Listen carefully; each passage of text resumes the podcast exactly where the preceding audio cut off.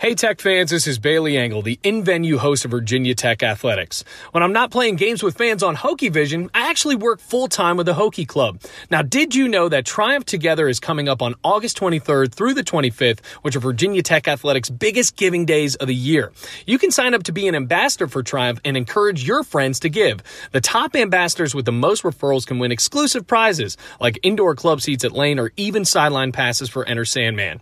Head on over to HokieClub.com to learn more about Triumph Together and find out how you can sign up to be an ambassador today. What's up, Hokies? I'm recording this on Thursday, August 11th, but you may be listening to this on Friday. If so, happy Friday. If you're listening to it during the weekend, I hope you're having a great weekend. And if you're listening to it a little bit later on a Monday or Tuesday, I hope you have a great week or whenever it may be. We are the Sons of Saturday. My name is Billy Ray Mitchell.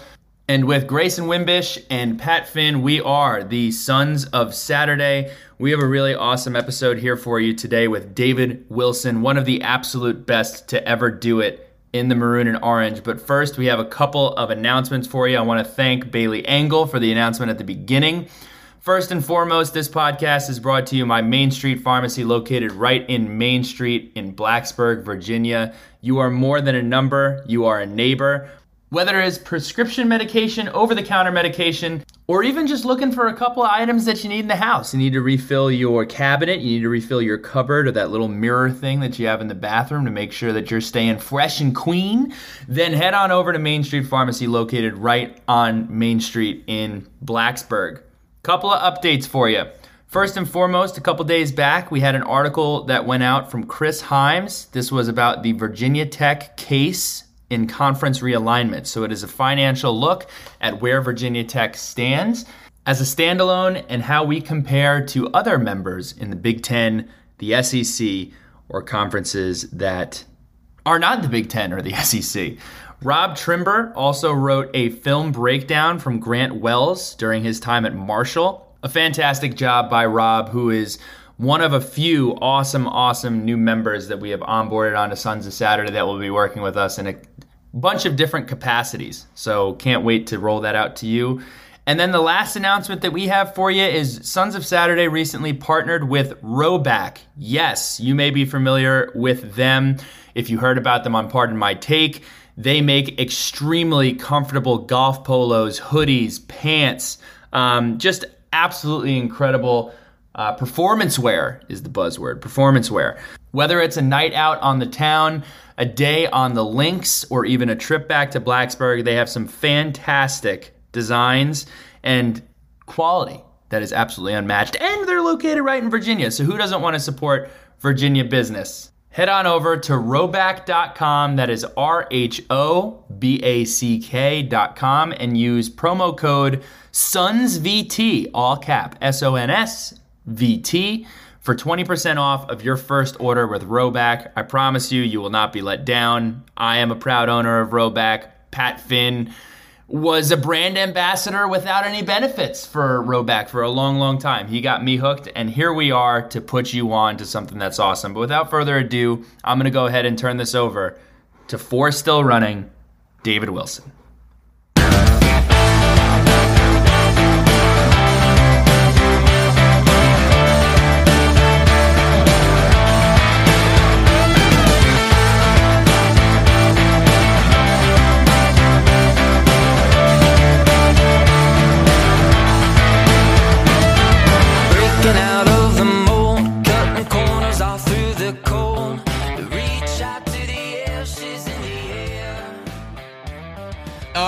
Everybody. It is Thursday, August 11th. We're knocking on the door of football season. 22 days till toe meets leather in Norfolk, Virginia for the Hokies. Uh, we are back with another guest interview. Super, super, super special guest here today. Um, so we got I'm looking at the Zoom. I'm looking at the Zoom. I see Grayson Wimbish up there on my top left. He's hanging out in Los Angeles. I see Billy Ray Mitchell down with the Hokie uh, Lane Stadium background in my bottom left, calling in from Rhode Island. I'm Pat Finn, rocking the uh, the green striped Rhoback uh, polo here up in Charlotte, and then in the bottom right, in the home studio with the pillows on the ceiling and the big smile. We have former Virginia Tech star running back David Wilson. So before we talk to before we talk to David Wilson, I got to give you guys a quick intro here. David was a running back, kick return specialist, back flipper, and fan favorite in his time at Virginia Tech. He was also an incredible triple jumper, receiving All America honors in 2011 on the Tech track and field team. David was drafted in the first round of the 2012 uh, NFL draft by the New York Giants and set a Giants team record for all purpose yards in a single game when he accumulated 327 all purpose yards uh, in December 2012 over the New Orleans Saints. He had a kickoff return for a touchdown, two touchdowns on the ground, and he also became the first NFL player uh, in NFL history with 200 kick return yards and 100 rushing yards uh, in the same game. So, David Wilson, we're fired up to have you. Welcome to the Sons of Saturday. How are you? I'm doing good. So David, hold on. We gotta, we gotta, we gotta ask you what what have you been up to? You you show up. I haven't heard. Uh, we haven't heard a lot from you lately. Where where are you? What do you do? What are you doing day to day? Give us the quick rundown on what David Wilson has been go uh, up to recently. Man, I've been uh, retired from the New York Giants, so I've been having a lot of uh, time to really tap into my other talents and other things that I am good at. Um, and just been growing in those aspects and uh, also enjoying the time that I can look back and have those flashback moments of like, man, that was pretty cool. I used to, I remember that, or I remember doing this, or achieving that goal. But yeah, also got three sons, so yeah, they keep busy, and then uh, making music. So now I record music. As you mentioned, I'm in my home studio. So for like podcasts and different uh, advertisements, music is in everything, movies and video games. Uh, try to find these placements, have my music there. Also give uh, some of my fans uh, a chance to hear a different aspect of me versus the athletic version. They hear the artistic side. Well, well, David, what we're going to do is we're going to run through everything, and we're going to start right at the beginning with your Virginia Tech career. I'm going to pass it over to Grayson and let's uh, take a trip down memory lane and bring it all the way back to today. All the way back to the beginning, David. You were a product of George Washington High School in Danville, Virginia. You signed your letter of intent on February 4, 2009. A few months later, July 6, you enroll at Virginia Tech. On September 5th, you're suiting up against Nick Saban's Alabama Crimson Tide in the Georgia Dome. What made you choose to call Blacksburg home? And did you realize at the time you would make an immediate impact as a freshman? Didn't realize that. Uh, when I was going through the recruiting process, I was really liking uh, the teams and the schools and the recruiting coaches that seemed like they. It was certain ones that just seemed like they was recruiting four and five stars, and it seemed like certain ones they wanted this particular player at their school for a certain thing. And uh, I felt like the way Blacksburg and Virginia Tech, I remember Coach Stinespring was uh, recruiting me. Uh, we just had a genuine bond. And then meeting Coach Beamer, he was so humble versus the other coaches. Uh, even though he had more accolades or more, you know, uh, legacy already established than some of these other coaches, came across as humble and hardworking and uh, family oriented so that was how my home was. And I wanted to keep that same vibe. And that's what Blacksburg was. David, uh, Coach Billy Hite. Talk to me about Coach Hite. I mean, that guy, he was at Virginia Tech forever. He had so many backs go through the program who ended up making him an impact and playing in the NFL. And Coach Hite is a uh, he's a classic guy, man. He was at Tech forever. He was a, a, big time impact on Coach Beamer's program. What was it like playing for Coach Hite? How did he help you develop uh, in the running back position?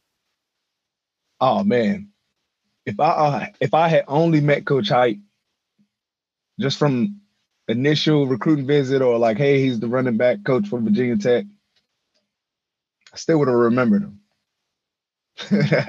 he just had that kind of personality. And uh but being able to play for him, have the opportunity to get to know him and establish a relationship. Uh, he's a great guy.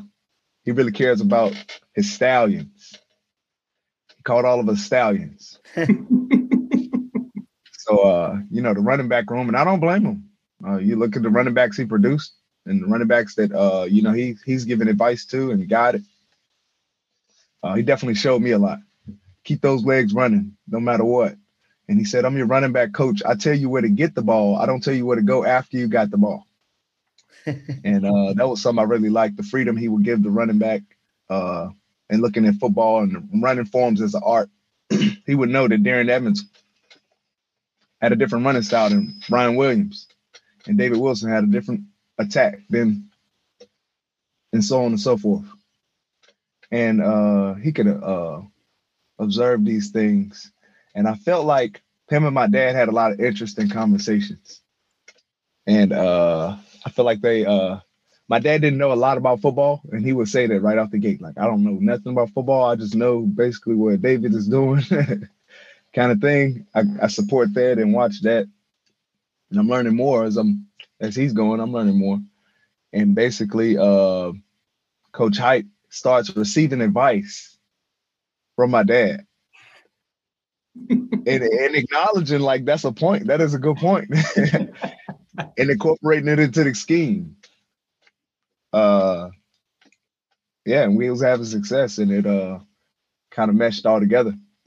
Uh, his scheme was that we had uh, three running backs: uh, Darren, Ryan, me, and it, uh, my freshman year was just me and Ryan. And uh, he had the philosophy basically: if you got three Corvettes, he's like, he's like, how how do you feel about Darren Evans? He was like, oh man, he's good, he's big back, hard running. How you feel about Ryan? Oh man, his agility is crazy, he can make people miss. And how you feel about David? Oh, he's super fast and strong. He just get to it. So you feel like they're all good, right? They all have something, right? And he was like, well, well don't run one of them until they tired. The other team can't keep up if you keep all of them fresh keep all of them attacking at the same time. He was noticing Ryan Williams was like getting really tired, but Coach Hite was like, nah, he get in the groove, he get in the flow. My dad was like, well, when David becomes the starter, you make sure it's somebody that comes in when he's that tired. so, David, you, so that, you, that year we won the ACC championship. You you think about it. This was my freshman year. You think about when we won the ACC championship. That was uh we was dispersing the ball with Darren, Ryan, and me. It was hard for teams to keep up with that.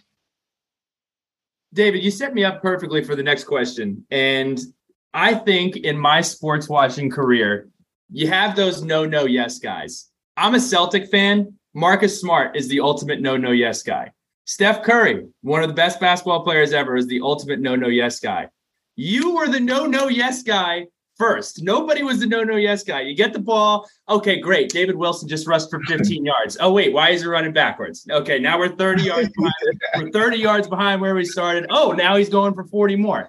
So it's interesting to hear that Coach Hite was giving you and encouraging you to run in the style that you ran, whether it's you know a gift that you had with your vision or, or kind of just how you did it was there ever anything that discouraged you from doing that or do you think that coach hite just really understood and trusted your ability to make it happen at the end of the day yeah that's what i was going to say with uh finishing off with coach hite with that story is that um it takes a lot to take advice or hear even hear advice from anybody but we all should do that because everybody has advice. That don't mean you use it, but that you should hear it. And it's a difference. But with that question, answering your question, I feel like um yeah, he encouraged that. He he he allowed his running backs to grow. Yeah. So he he he wanted us to go out there and learn from our mistakes what works and what don't work. Mostly in practice, not in the game. not, not, not in the game. you should know what works by the time you get to the game. yep. You've seen it yeah, enough yeah, times yeah. in middle drill and seen it enough times. um, you played from 2009 to 2011. You had 2,662 total rushing yards. You averaged 5.8 yards per carry, 23 touchdowns, five of which were receiving touchdowns, by the way. Uh, 2011 ACC Offensive Player of the Year, and to top that off, you became an ACC champion. All those accolades aside, what are some of the proudest moments or lessons learned during your time at Blacksburg? Georgia Tech kick return against Georgia Tech. That's a proud moment. We go in now. I just remember Tyrod telling me, "Get me good field position. We're gonna win this." And then I was like, "I'm going to the crib."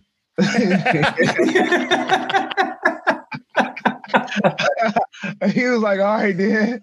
Like kind of like, "All right, whatever," kind of thing. But he knew we had to We he had it. He, we had been saying we had been practicing together. He knew.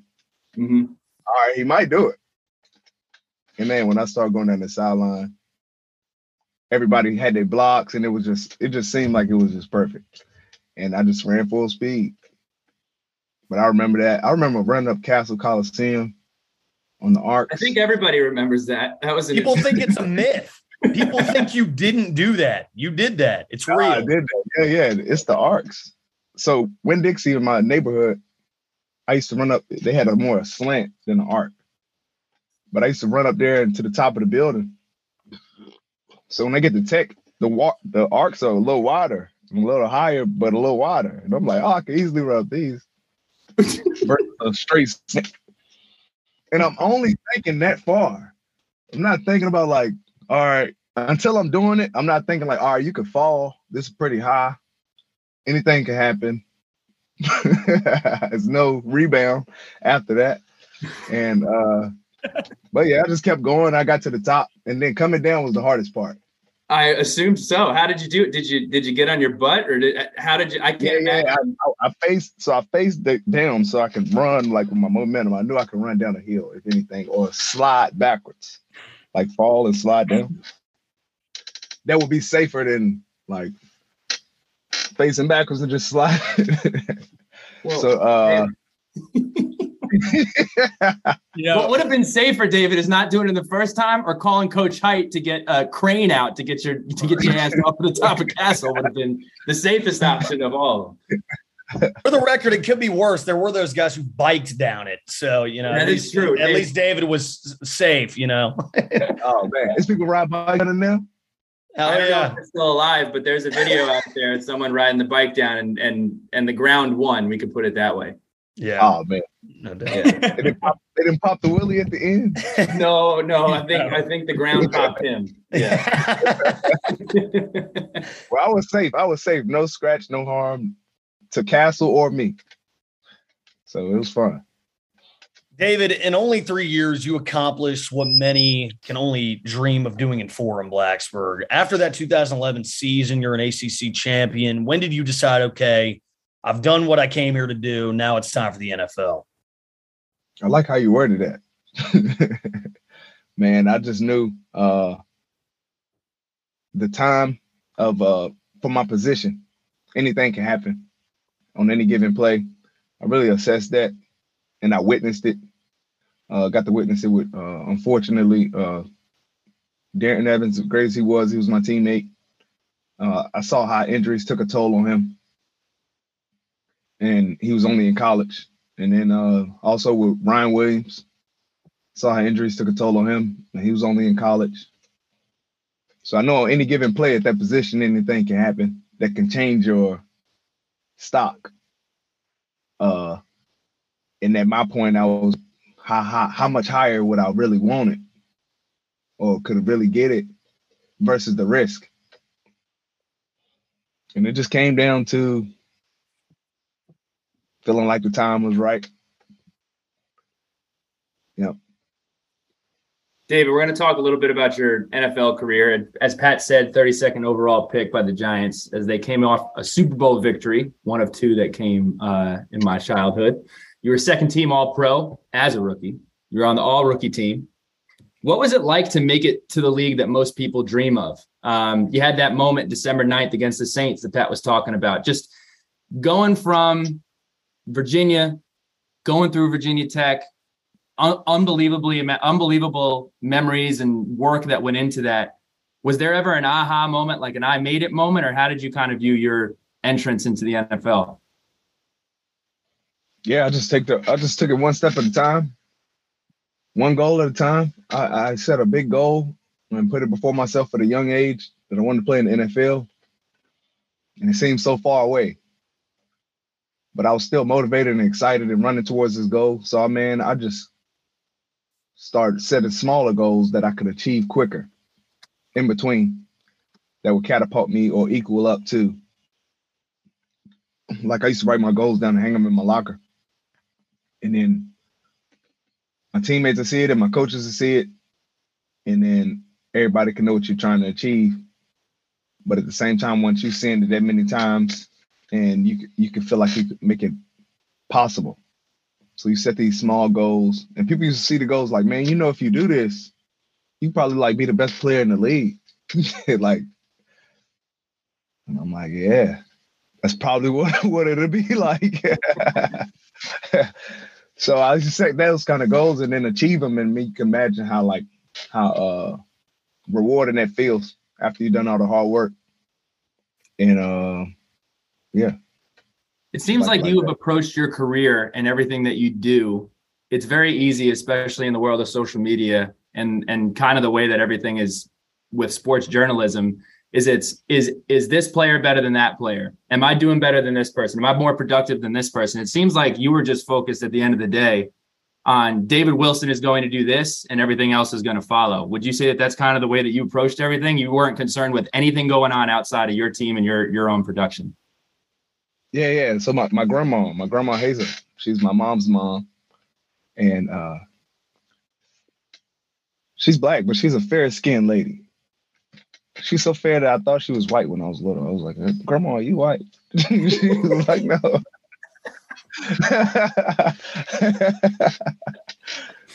but she had she had this she had this classy way about her, and she would carry herself as such, and teaching us these things and these lessons. And one thing she used to say is, "You know what? They're gonna run their mouth, but I'm gonna run my business." And I kind of do it like that. That sounds like a t- something a quote we need to put on a t-shirt. So we'll be, we'll be in touch with you on the uh, you run your mouth and I'm going to run my business. Um, yeah, yeah. This is my next question, and this is um, it's an important one for me. I'm excited. I'm excited to hear your uh, your insight to this. So you lost the you you had the game ripped away from you due to spinal stenosis. For those of you that are not familiar, uh, David Wright had the same injury. Um, it's a it's a neck injury, and basically you were told that you no longer could play football. Now, I actually, to a lesser degree, uh, playing at Virginia Tech, I, I had the game taken away from me my junior year. I had three herniated discs in my back, and you go from this is my life, this is my identity, this is everything that I do. And I look back at what I learned from football, and it was be on time, be respectful, work hard. You always had something that you were working towards. And I really struggled with being able to remove myself from a team environment where everybody was pushing to be a champion. Everybody was pushing to get in the starting lineup. Everybody was pushing to carry, pull everybody up. So I wanted to ask you when you look back at your football career, what were some of the things? How did football mold you? And how did football make you into the man that you are today? And how did you handle and make sure that you saw continued success when something that's been a part of your life ever since you were eight, nine years old was no longer a possibility for you? Yeah, a lot of those concepts that you mentioned, since we went to the same school, we I feel a lot of those same things. But in the in the same sense, I uh, also realized like when you're in that environment, uh, it's everywhere. Uh, you just have to align yourself with it. Uh, because what we was doing at Virginia Tech is uh, everybody's working together for a common goal in a positive way. So it's like kind of teamwork make the dream work on one accord type thing. in the workforce, like even if you work at McDonald's or something, like if you get if you create that like environment like when you were having a locker room or a, team environment of like let's get on one accord the and let's really have this chemistry and bond it'll naturally happen and you have success. Uh just like with y'all podcast y'all probably have a particular locker room type vibe. Like stuff i'm on here right now is game time but I would never know what happens in y'all locker room or the conversations y'all have and like the energy that keeps this whole thing flowing. So you apply those kind of concepts, and a lot of people sometimes they haven't seen it or experienced it, but the people who have, they can show it, and that, that's when leadership or like for certain things and, and leadership for this, uh, each one teach one. So everybody can learn something from everybody. I think uh, the biggest lesson, and, and you basically said the same thing. Uh, the way my dad always put it was whenever football is over, if you approach whatever you do, whether it's sales, whether it's a podcast, whether it's anything, if you approach it with the same love, effort, and tenacity and commitment that you approached hitting the weight room at Friday, hitting the weight room for football, hitting middle drill, hitting whatever, there's no limit to how successful you can be because you know what your own limits are. Now, if you knew what pushing yourself physically looked like, you understand what that's going to look like pushing yourself mentally, that you understand what that's going to look like pushing yourself getting a single out for you or running track, yeah, yeah. whatever. It's all it's all very uh transferable. Yep. That's what I like about football. Applies to every aspect of your life. I think it traumatizes us into realizing that though. that is true. That is true. That is Think true. about the training camps and the tour days and the, all like yep. hard work. All right. So um segueing into track, you know, we know that track also played a big part of your life. Um, what led you to track uh, in your youth? And then what led you to continue it at Virginia Tech? And what were some of the goals that you set for, uh, for yourself uh, when you were approaching track? Yeah, so I, I wanted to um, really run track because I wanted to be the fastest. I wanted to show and prove that I was the fast kind of thing. Football season come to an end. I go to the basketball coach and I'm like, "You the track coach?" And he's like, "No, I can show you the track coach. You should play basketball though." Get in indoor track. I love it. Finding out that I'm not the fastest. Had to work harder so I use track to stay uh, in shape for football. So when I came back to football, I was the fastest because I was running with all these like fast track guys all off season, and uh, rubbed off. started rubbing off. So here we go. We're going to talk a little bit about music. If you are, if you're on Spotify, we're going to go ahead and link this in the article. David E. Wilson. I got to ask you, when did your love for music. Has that always been a part of your life? Is it something that some somebody introduced you to? What started your love for music and your want to be in that space? Yeah if anybody ever rode in the car with me or shared a dorm or, next to me in an apartment they were like yeah he's blasting music. In the locker room before the games it was always a part of what i what i do. It kind of keep me going. I think music is in everything. It makes it a little bit better like I was mentioning before, movies. Some of my favorite movie scenes got epic songs or epic sounds.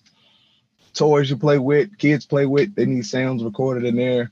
Cell phones and devices and machines need sounds. Uh, elevator music, grocery store music, all kinds of stuff. So, uh, yeah, it's basically a part of everything. I think it makes it a little bit better, and that's what led me to it. Felt like it was an expressive outlet that I could uh, show my diversity in different levels of that I love. Who are some of the most influential figures from music that have impacted impacted your music or your view of it? Uh, it doesn't have to be an artist; it could be an elevator that you were riding up uh, in New York City. I, am not sure. I'm not sure where you would uh, where where else you'd have been impacted. But what are some of the sounds that you like and you jive with, or or may help get your creative juices flowing? Yeah, the first time I ever put headphones on, I was uh, five years old, and I put on a Walkman, and it was Michael Jackson, and it was uh, Billie Jean. So the intro, it just got me, and then I, it sounded like he was having so much fun singing about something that wasn't so fun, and I remember that resonated with me. So from there, I was a Michael Jackson fan. Kanye West, Pharrell Williams. Uh, really like look at them as uh, outside the box. Like it's hard to categorize them. Uh, I feel like I'm a man of many talents. Don't really want to be kind of categorized. even though you got to be categorized some form of fashion to do something. So, uh, yeah, I just like creative artists. It's a lot of creative artists that I like, but those are some of them. So, as an artist and a producer, what kind of helps fuel your creative energy? Do you have, are you like superstitious at all? Are there any like, I guess, pre producing routines that you kind of, you find yourselves in? Where do you draw inspiration from? Just my everyday life. So sometimes I'm experiencing something good or bad, and I'm like, I can write, or I can go make a beat, and I can get it out. So sometimes I make a beat with one feeling, and I can remember the moment. I play all my beats and play all my music. I can remember making it and remember it. Like you can show me a picture of me playing on on the field, and I can remember so much about that from the picture because it, it was like I was there, kind of like seeing it too, like kind of witnessing it too. And I'll put the lyrics on it, and it'll sound like a whole different thing because it's two different time periods coming together. So thematically, I guess, what kind of like mood and emotions do you try and draw from the music that you produce? Is there one kind of genre or niche that you would say you fit into, or are you all over the place? Yeah. yeah so at one point, I was uh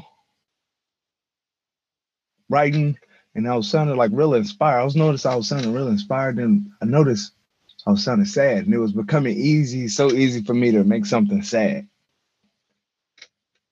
So then I started like thinking about why is that happening? so then I uh I was like, I know what. Mr. Pitiful. Have you ever heard of Otis Redding? Yes. He he he got a song where he talks about he made his living off being so pitiful and uh sad but the songs be hot. and sometimes uh sometimes vulnerability uh you know is real for people and they can resonate with it. Uh, that's what some I wanted, something that that was genuine for me, and that's how I be feeling sometimes. Sad, experiencing something. I'm dramatic though, so it's not like I'm like going through anything like overly but it's like, yeah, you get sad sometimes and you be like, you know what, would cheer me up. I can make a song about it and get over and, it. Yeah, yeah, that's, yeah. That's kind of like your first. Anytime you go through something like that, it's like, okay, I'm I'm gonna go make a song about this. Like that's that's it. Yeah, you yeah, go to yeah. the, you go to the studio and that's what you do. Yeah, yeah. But sometimes, sometimes if I'm uh, sometimes it's it's good stuff or inspiration, and uh, it's different genres. So like anytime I'm feeling any too much of one feeling. I'm feeling too much of one feeling, yeah, yeah, I can I can go in the studio and do something. See, that's different from everybody else. When I'm feeling sad, I might throw on some Adele, I might throw on some some music, but you just go ahead and you make it yourself.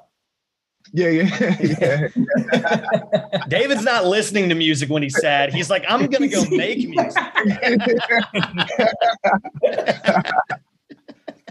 oh man. Um, that's awesome. So, David, here's what we're gonna do. We got our next segment here is rapid fire. Um, I'm gonna be honest, you don't seem like a rapid fire kind of guy, so you are free to expand on any of these questions as uh, as long as you'd like. So uh, we'll kick it off right here with uh, if you could own any vehicle from any year. I know you're a big car guy. What car would uh, would that be? I own it. It's a Okay. 19 What- It's a 1971 K5 Blazer. Google search. looking Yeah, this yeah. looking this up right now. 1970. When did Yeah, you you when did you come into uh come into possession of this blazer? Uh, about a year ago. Okay. Has it been a long search? Have you been searching for it for a while? How did what when did this uh, obsession with this specific vehicle start? It started a long time ago, but I actually like physically started looking for it because it was two cars. It was the Bronco and it was the Blazer. Okay. I was liking both of those, but not the new one, like the Old classic. school. So like uh, people, that's another thing. It'll be, if you if you like YouTube David Wilson's car, Mm-hmm. you'll see, you'll see the like uh, Thunderbird. Mm-hmm. I used to drive around. I had a 1978 Thunderbird at Virginia Tech. So I really like classic cars. I got a 1951 Styleline. It's a Chevrolet, and I also got a uh, 1987 Chevy R10. Big Chevy size guy. Yeah, yeah. So that's why I rode with the Blazer because I was looking at it and I was like, man, they made the new Bronco look like a college girl car. unless you put like, a, like unless you put like a lot of kits on it and stuff. unless you put like a lot of kids, a lift like this, all that on it, it kind of looks like a college girl car off the lot. And it's only a V4 and a V6. Did you know that? Uh, Did know know that. It only comes in a V6. That's the biggest you get. I didn't know that, but I do know that you just uh you asked any chance of a uh, of a Ford uh Ford sponsorship with the Sons of Saturday. But that's okay because you're right. I'm not gonna- I'm not do Broncos either. Um, do you still have the, uh, do you still have the Thunderbird? I recently got rid of it. I sold it. Yeah, somebody wanted to buy it, so I sold it to them. Uh, I also get into classic cars because they appreciate versus depreciate. Mhm. Uh, yeah, so that Blazer, I got it right and tight. This is up there. Summer summertime car. There you go. Summertime yeah, yeah. car. The whole yeah, the whole top come off like a convertible truck. if you could have I'm this I'm gonna I'm gonna combine these two. If you could have dinner with anybody in history, dead or alive, and you could go into the studio with anybody dead or alive and produce a track, who would that be? Oh man, dead or alive? Trying to think. God, both times. I go to eat with him, and I'll make a track with him. I wanted to ask you about that, and I didn't know if it would fit in. Can you just can you just give us a little insight into what where where your faith because you're you're a faithful guy. You wear it on you wear it on your sleeve. It's a big part of who you are. Where did that come from? Where where was uh, faith instilled in you, and what does it mean to you today? yeah, I feel like you gotta like um, you know, just embrace life. Uh nobody nobody has the same purpose, journey, or or, or even goals for themselves. So it's uh very diverse. But somehow it's uh one thing that's all in common is love. I feel like we all have that in common. All things can feel that and all things can respond to it and give it uh, even from an infant, baby, toddler, they can feel positive and negative energy. This is good, this is bad, or I feel good about this, or I, I maybe I shouldn't have, kind of thing. And just stay aware of that. Hold yourself accountable, and continue to like love yourself first, so you can give proper love to the world on that accord. Who was the most impactful coach that you had in your time with the Hokies and the time with the Giants? All of them. Okay. those two amazing coaching staff that I was able to play with. Uh, Coach Beamer and the guys he had. Remember Shane Beamer came in for Coach Hite. He was even great. it's like, oh, it makes sense because your dad is a good coach. Because why wouldn't you be a good coach? Uh, and then also uh, with the Giants, same way. I remember all my coaches, even like defensive coaches on the defensive side of the ball. Hey, Dave, let me tell you something. That's what defense is looking for. kind of thing. So uh man, I had a lot of great coaches.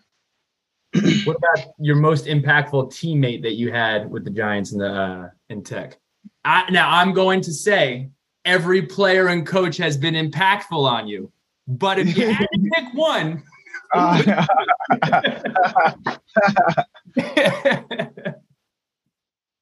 I'll say uh I'll say if you just look look at my life now.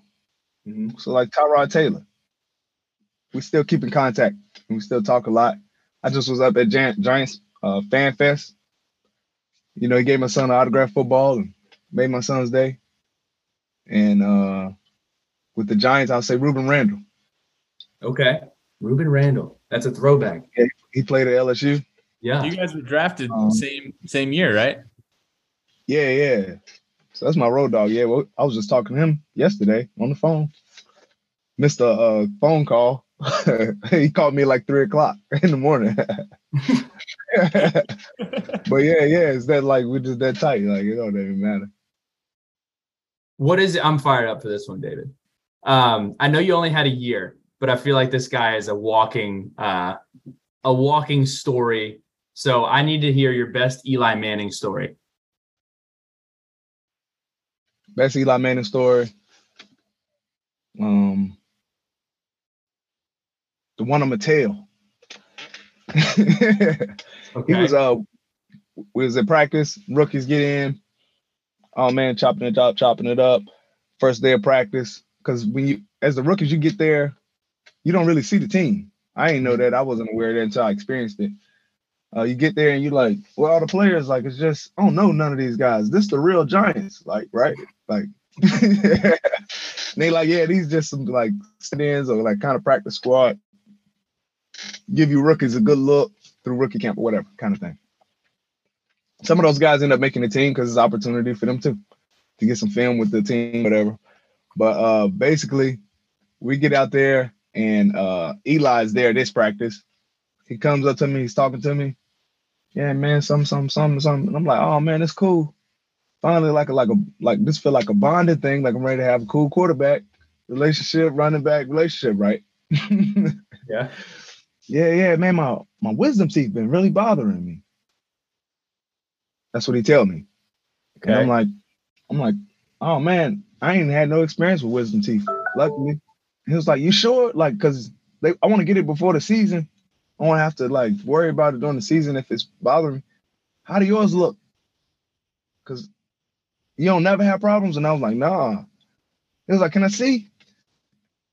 Was like, and he was like, he was like, like, I can't see, like, open it wider. And I saw him like trying to, like, he had some dirt and grass in his hand. Like real quick, ready to throw it in there. And I like bagged up. I was like, man, get out of here. Something, something, something. Kind of tell him off and catch him in the college bluff, right? I watch him do this to three other rookies and, and succeed. to the point, to the point, he goes to the fourth, he goes to the fourth rookie. And I'm like, yo, yo, yo, yo, yo, yo, don't show him your teeth.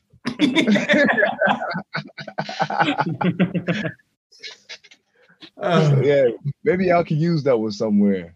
Y'all be in an environment Yeah. where you can flick some grass. what about a? Uh, did you have any weird, uh, or not weird? Did you have any peculiar? I feel like you did. Any peculiar, peculiar, pre, peculiar? Peculiar. Good try. Tough word. Tough word, man. Did you have any peculiar hey, pregame? hey, we gotta represent this Hokie education now. No, no, no, no, no. That's a, that is a speech. That is a Oh, speech brother. impediment. That is an, that is an impediment. there we go. I'm trying to use SAT words. I'm getting all tricked up. Did you have any peculiar pregame routines? Any peculiar recording routines? I'm gonna stop saying it. No more. No more. yeah, you got Any it. odd routines or like little rituals that you would do? Uh, yeah, I had these like uh certain drills. It's like a one of them looked like a kind of Elvis Presley thing I used to do to loosen my ankles up for the game. I remember one time Ryan Williams just watched me do it, and he was like, "Yeah, that's crazy." and then I ran in a circle. Like I do this thing where I run in a big circle, and the circle slowly gets smaller. No, a small circle and it gets big. I do it vice versa. Either way. You don't I get do dizzy. both. Bigger and smaller. Full speed, kind of. If you see how small the circle gets, it's like he's still going like full speed. It's like a cinnamon roll. Yeah. So The reason I do those two drills, one, the first one was to get my ankles loose, make sure I don't get any like injury. Uh, people grabbing my legs and stuff when I have it loose. Hmm. The second one is getting familiar with the turf and the terrain and what's possible on this particular field, uh, where I will run in those circles. I will I'll be able to uh, feel my G forces. So when I get into the game, I know it calibrated on this turf. Do you have anything specific to music that you do? you drinking any specific tea? Um, what What is your pre music routine? Hennessy. No, I'm just playing.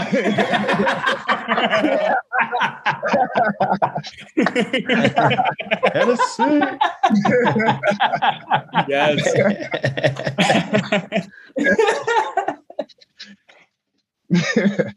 no, like I like getting a good vibe.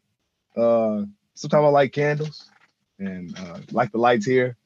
comfortable environment, somewhere where I feel safe. Um, that was part of the reason why I built my uh, studio in my home, was where you feel more safe than in your home. Uh, that explains the pillows, like it's so comforting, right? Look at this, look at this, in the ceiling. It's Is a that, teddy. a teddy, is that a teddy bear? Yeah, wearing a crown in the ceiling. it's a big bear. So yeah, what's safer than that, right? So I get in here and I set this vibe, and I can really ta- uh, tap into what I'm really feeling, not influences from anything else. Uh, that's why I don't sample. I know how to sample, but I uh, stay away from sampling the music and using older songs to make a new song. There's nothing wrong with that, but for me, I really want to give a raw uh, interpretation of that moment I was feeling and then that moment will last forever once it's recorded and that's what i feel like is special about the music so I, I do go into it knowing that potentially this will be here forever in some form of fashion So, David, we're going to talk about some uh, rapid fire Blacksburg edition. What was your favorite place to eat in Blacksburg? oh man so many places i gotta name a few at least Go for it. bull and bones Classic. Macado's yeah yeah yeah, yeah. top of the stairs yes. Okay. Eating at tot. Eating at tots. Okay. yeah. There we go. Is it easier to catch a rabbit or a squirrel?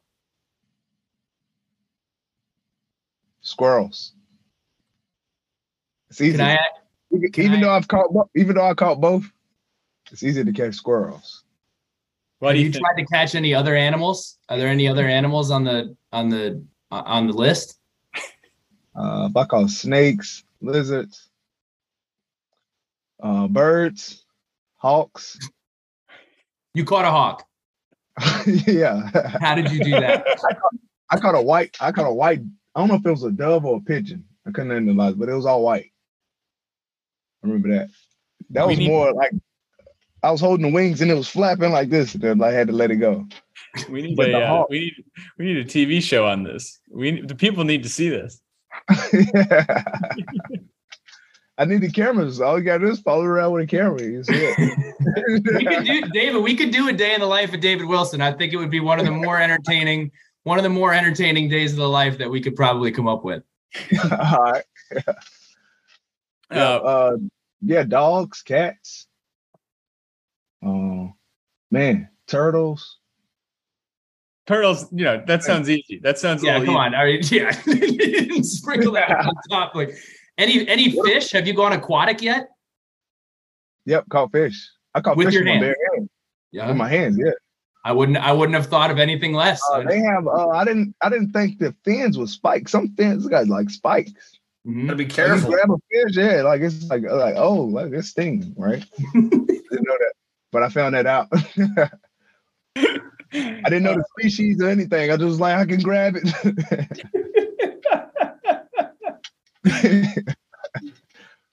Favorite memory from Virginia Tech, football or non-football, it could be anything. just the warm embrace of when I uh, was saying that I wanted to go on and live my dream and go to the NFL. You know, it could have been like, oh, F you, man. You leaving us, you leaving us hanging. You gonna go where? You gonna go somewhere else kind of thing. Cause that's actually what's happening. Like, Hmm. no, you still have supposed to be here, but you leaving. But it was kind of warm and everybody wished me well and was continued to support me like that.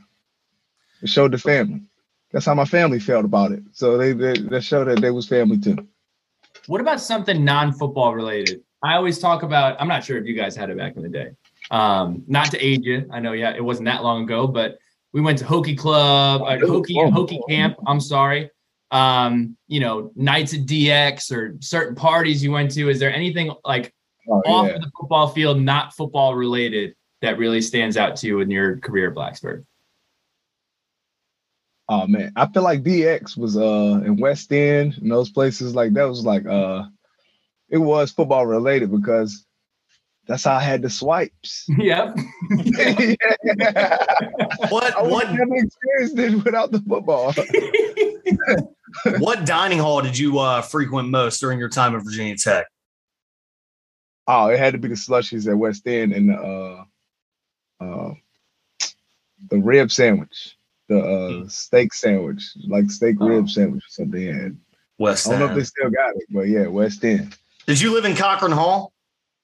Cochrane. Yeah, That makes sense. All, all the student yeah. athletes say that. They all say West End because it's late, right there. late night, late night DX. Yeah. Always. late night, Chicken yeah, yeah, strips. Uh-huh. Yeah, yeah, yeah. Uh, have, you, uh, have you taught your sons how to backflip? They flipping. They doing handstand, headstands and handstands, push ups. The flip, the backflip, they can. They need assistance right now. So they uh, my oldest one is five. So yeah, they're getting it. They're getting it. They're getting it. They close. Yeah. are you still backflipping? Yeah, yeah, yeah. You gotta get it. You gotta you gotta find out if you catch a day in the life. Couple more rapid fire here, Dave, before we get into letters from the lunch pail. Real quick, what did Jarrett Boykin say to you after you came out of nowhere and swiped that touchdown pass in the 2011 Orange Bowl? Because you saw his like reaction. He's like, "Oh, dude, that was Oh, mine." That was that. That's epic. That play is epic forever, right? It was pretty Especially epic. my boy. Tyrod was looking- because I'm celebrating with everybody else, right?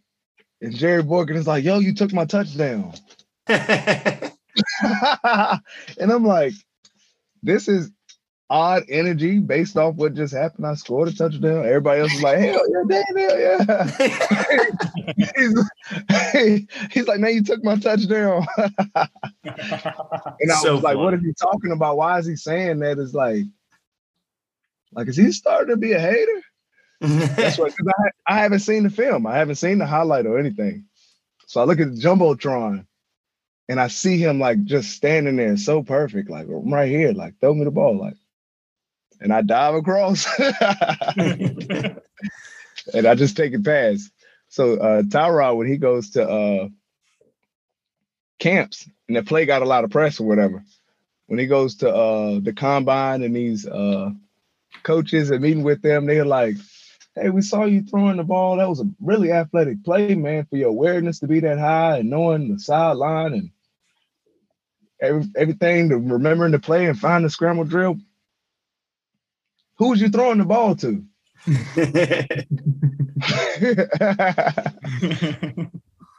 he said, I was throwing it to David. of course, premeditated. Oh yeah, exactly how y'all drew it up. yeah, yeah. He was like, yeah. So he like, yeah, I was throwing it to David. He was like, I want him to tell him I was throwing it to Jarrett because you called it. That's basically equivalent to an interception. so he was like, nah, I told him I was throwing to you. But he was like, yeah, that uh he's like, they was asking a lot about me after that play. Uh so he was telling me to just keep doing what I'm doing. And you you'll be next up. New York City is a place with some of the best food on earth. During your time up that way, what was what was your go-to spot?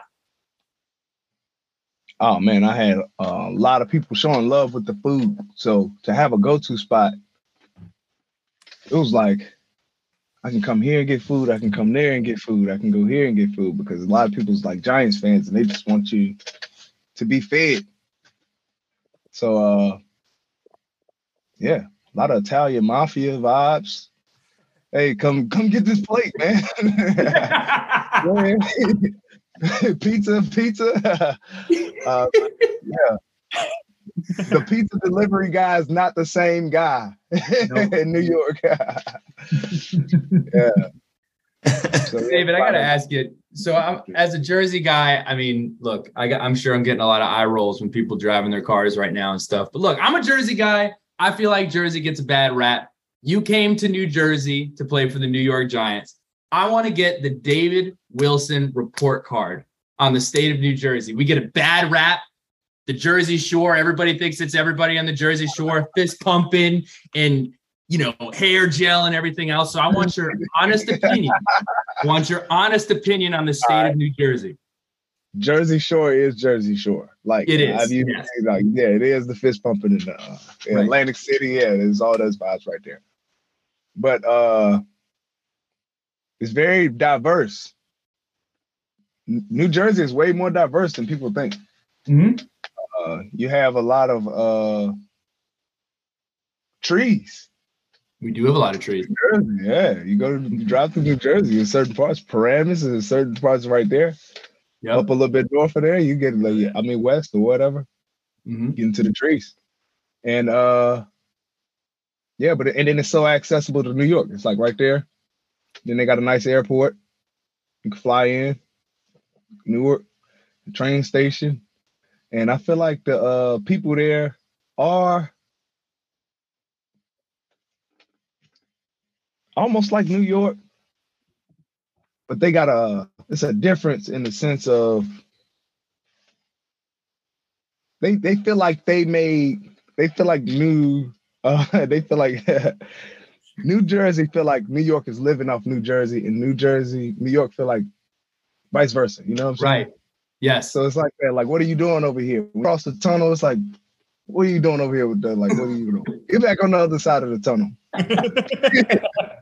go back across the George Washington Bridge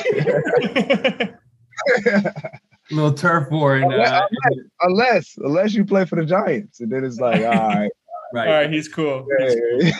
hey. Um, Good. so letters from the lunch pail. You, we've we've gone off on some tangents here, and you got most of them answered. But uh, I'm excited about this one. So Grant Watson asked, uh, "Can you describe the emotions you had you had giving that pregame speech in the 2009 USA Football game?" And I want to add as an aside, I see wrapped around your hand, you have a United States of America bandana. Um, yeah, yeah.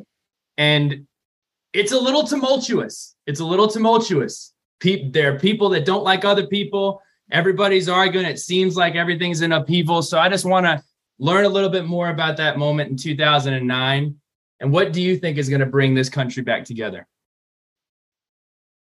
Uh, in 2009, when I was playing for the uh, Team USA and being able to be uh, called Captain America, Mm-hmm. it made me the captain of the team, and uh, I would lead us out there with a speech, and normally it was uh, something motivating and lead us lead led us to scoring a lot of points and a victory, uh, along with everybody else's effort, and uh, you know, getting to the point where we were all ready. We was at Walsh University and all these countries. It was seven countries brought there, and we would stay in this campus. Uh, so Canada had this dorm, and there was a couple like they spaced it out. Then Mexico would be in this dorm. Japan was right here. Germany, New Zealand, France, uh, a couple other teams. We all there and we're kind of like learning about each other's culture and it's going respectful and it's like, oh man, that's cool. We having conversations. Like they set it up where we can mingle. Like maybe, you know, you never know where people end up. Maybe you play for USA, but now you live in Germany and you met this guy from Germany when you was at this football game, and now you got this opportunity, or you got this friend, or you got this guy you've been kind of keeping up with. Y'all got this common ground of like, man, yeah, we that was fun. We played against each other then, blank, blank, blank. Building relationships, kind of networking. But with Canada, they was winning. They was winning. I, I would say we was the best teams there. But the United States team was like by the, by far uh on statistically showing like proving that we were like more talented at American football. Uh when we played them, they incorporated some of the Canada football leagues to make it more balanced. So we had to learn like a little, couple new rules. I don't remember them, but they did a couple adjustments. so it was more balanced. But basically we was playing them and uh, right before we got to the game, they had been winning, but they was beating teams like 21 to 6. Uh, I think their best score was like 40 to 14 or something. they'd beat a team. We was beating we beat we was beating teams like 78 to 0. Uh, so other teams was winning and losing. The- We were the only two undefeated teams so far. And they felt a little bit more, uh, I guess, entitled to. And then they start going that way. So they start saying that, like, this is our country. Y'all don't know how to really even play this football. We're gonna show y'all how to play football, playing, playing, playing in the dining halls. So it's already building up this kind of like, oh, this is a little disrespectful to our country. So I'm feeling that. So then they uh we get on the field and we're doing the warm-ups. And if you play football before, you know how like warm-ups is like certain players or certain people got that mentality to taunt or get a little bit more rowdy, start bouncing around. They're doing this and they're kind of saying these things like uh, uh screaming these things like this is how this how yeah, we're finna show y'all this how I feel, this how I feel. And for the first time we wearing away jerseys. I guess because they wanted to just show all the uniforms. But this is the uh we wearing away jerseys and we were in the away locker room. So it wasn't just for I didn't feel like it was just for the uniform, like to show a uniform. It was like you put us in the away locker room. they out there saying like this is theirs, like what's going on? Like y'all not hearing this? Am I the only one hearing this? so I get, a little a little steamy about that, and we we end up beating them. Uh, I think it was like forty eight to three, two to three, something like that. After that speech, yeah, the speech still on YouTube. It's pretty cool. Mm-hmm. But that that that was unexpected. I didn't expect that it was gonna go there. I normally kept it cool. I normally kept it cool. Like, uh, what we gonna do? Fight? Like, go hard. Go something, something, something. Stay focused. So just a regular speech, right? this game was just feeling a little bit more. So yeah, I do uh, respect uh, the land that I live on. Uh, if I didn't, it's the whole world. Why would you be living on this land if you have a problem with it like that? Uh, but I feel like everywhere has problems, kind of like my upbringing and where I live, and the way things are uh, progressing, in the sense of people want to help and want to work together, and you just gotta. It's good and bad and everything, but don't ignore the good. Last question for you. Virginia Tech relationship. We got to get you back to Blacksburg. Blacksburg misses David Wilson. So how do we get you out of this pillow covered room? I know a lot of awesome stuff goes down in the pillow covered room, but we need to get you in your car and you need to get to Blacksburg. So I just I, am curious about what's your relationship like with Virginia Tech. Do you have plans to go back? When can you go? We, we need to get you back, David. It, it, we miss you. Yeah, yeah. Um, how, how do we make this happen? Yeah, I don't think it's an excuse for last year. I missed, uh, but when COVID happened, missed it. Then, I, like I said, I've been popping out kids. so yeah, that, that, was taking up my time, but uh, you know that's well spent time. And uh, I've been able to get up there back and forth since leaving uh, pretty often until like COVID hit, and now it's back. Seems like it's everybody getting back adjusted, and we can get Enter Sandman jumping again. Yeah, yeah, I'm always Hokie Nation. So uh, now I, I, got I got to call you out, I'm just, I'm just, I'm just nervous how, how different it is because it's uh different coaches and different everything, mm-hmm. right? So but same, same Hokie, same Hokie. It's, yeah, at the end of the day, it's, all, it's all the same thing, man. You love you love that. I went, to, I went to the Georgia Tech game when they played uh, down here because, like okay. I said, it was easier to get there. Yeah, uh, based off everything that was going on. But yeah, so I was able to uh, support the Hokies last year too. Okay. Okay. So do you have I gotta ask again, do you have plans to get back anytime soon? Oh yeah. I'm looking at I'm ready to look at the schedule. I'm ready to check out this uh I'm catch the first two games and see what what I'm liking. Okay. And then I might be up there all the time. Okay. Well, we got an event going on uh, that uh, that Boston College game. We got some other stuff going on. So if you're in town, uh, we'd love to see some backflips and and uh, and see what's going on. So hey, anybody watching this, you got something going on in Blacksburg. I love Blacksburg, so hit your boy up. I'll pull up. Let's Last, make it worth it. Let's make it worth it. oh, we will. We absolutely yeah, will. Yeah. Um, before we sign off, David, I got to say, first and foremost, congratulations on everything. Congratulations on being a father. Congratulations on the music. Congratulations on everything else. Second of all, this has been one of the most fun and off the rails in a good way episode that we have maybe ever recorded. So I appreciate you hey, taking man. us there. We started we started with a trumpet. Uh, we talked about catching the fish with your hand. Um, we talked about running up dangerous edifices multiple times, and uh, we've come to the end. So I wanted to give you this opportunity. If you have any message for anybody listening from Virginia Tech, from the New York Giants, from anywhere else, where can we find your music? What can we expect from you moving forward? And just a departing message from you. You can take it however you'd like. I have no idea where you're going to go with it, but it is, it is, it is. yeah. Basically, man, I, to find my music, I'm always on Twitter. I'm always on Instagram, and I'm like tweeting my links. So don't be scared to click on the link. Mm-hmm. Uh, it works. It'll take you to the right place. and then, and then if you uh, want to type in on whatever platform listen to music on, I have something on there. Is just type in David E. Wilson. You have the E on there. If you try to like type in just my name and football stuff, it'll just pop up. Um, but maybe even that will lead you to something with my music. So uh, currently, I've been strategically trying to release in the past and try to come up with this way. But uh, man, I got a lot of genuine people that listen to my music and have genuine uh, feelings when they hear it and it touch them in certain ways and they DM me and tell me this kind of thing or message me.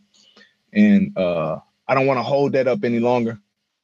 Um, also with performing and stuff, I'm ready to pick up on that. So I just want to keep releasing my stuff like a kid and just keep dropping it, keep dropping it, keep dropping it, and it'll be there to find when the time is right.